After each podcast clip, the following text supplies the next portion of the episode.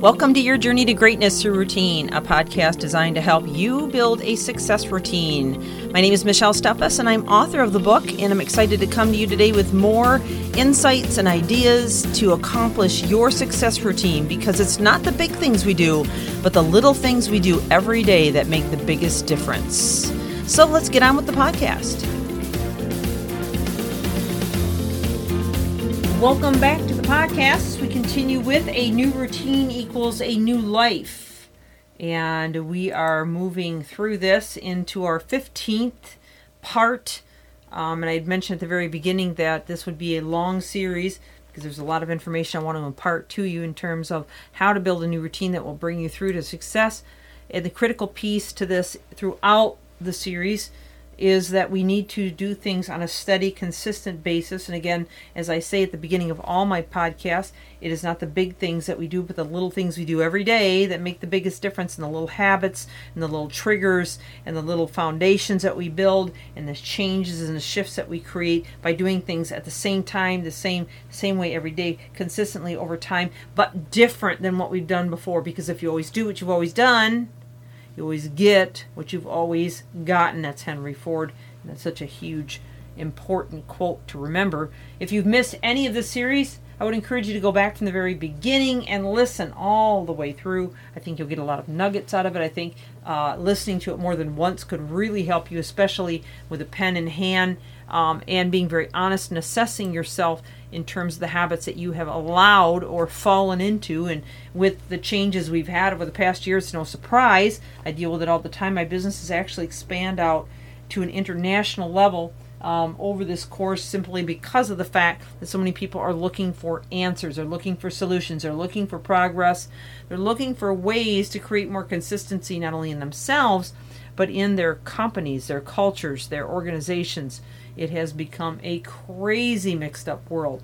So continue to listen as we go through this series, and now we are into the portion, another portion of habits that we can change. Yesterday I talked about sleep habits. I want to talk about dehydration today, which really you might think, well, I have a problem with that, or that doesn't really bother me, but please, please listen because according to multiple reports and government sources, approximately 75% of Americans may suffer from chronic dehydration. Shocking statistic, right? But it's true. Um, and the reason is because dehydration is rarely recognized in most cases until it becomes severe. And actually, my mother almost perished from dehydration, and she didn't even know it. It just slowly ebbed away at her and her system began to shut down. Scary thing. Dehydration is rarely recognized in the cases where it is severe, and the majority of the population remains unconcerned and unresolved about this problem. Let's talk about what hydration does, okay?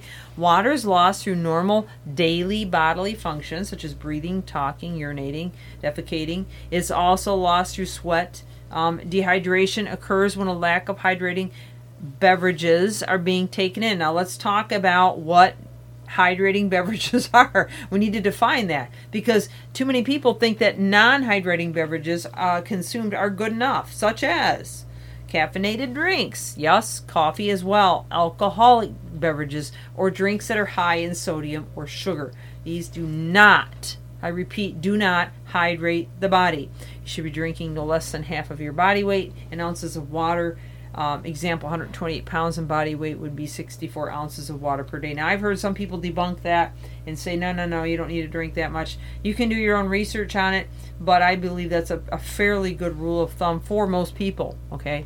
Maybe not for everybody, but for most people. When you are dehydrated, you will experience a reduction in blood volume, okay, which makes sense, right?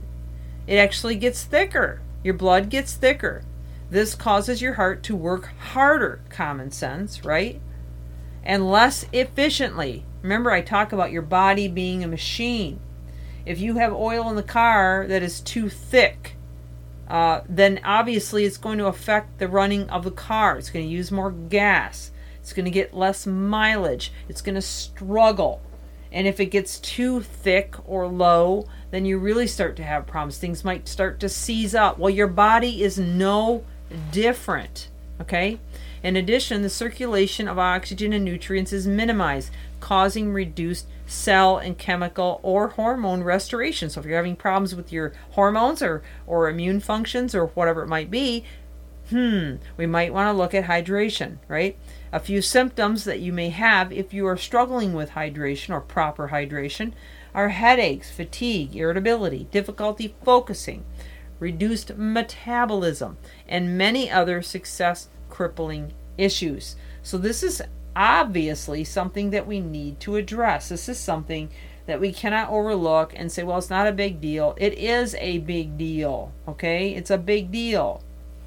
And I've said it before your brain is very important, but nobody talks about it. I mean, you see these doctors, they'll do checkups on your stomach, your colon, your heart, you know, all those things they check on. They might even check your nerves and reflexes and all this other stuff, but no one ever looks at the brain. They don't scan the brain, they don't look at the brain, they don't talk about the brain, they don't have a brain checkup. No one does that unless you go to like a specialty doctor of some kind, you know, uh, or you have a specialty report ordered. I do see a trend going more towards that, but but it's too it's it's been too long. I mean, honestly, they have ignored this for so long, and the uh, and I could get on this tangent, but I won't go too far with it. You know, the uh, the the Western diet, okay, that has been approved by the FDA, may or may not be enough uh, um, to to provide what your machine, your body needs to live a healthy, long, um, strong, energy-filled life. So so we really need to look at this. You need to really assess it, be honest, and and the and hydration is just one of those things that should be top of your list. Top top top of your list. Don't like water? Choke it down for three weeks. You'll retrain your brain rewire it and pretty soon you'll love it. That's a true story and i can actually share different testimonials of where that's been true for other people okay? It takes time yes. At first it tastes absolutely disgusting if you don't like it. But over time you can rewire retrain your brain to like it and actually dislike things like like soda pop which is horrible for you and other things that are bad. All right, this is Michelle Steffes, your Journey to Greatness routine, encouraging you to push through and keep reaching higher. Thank you for joining.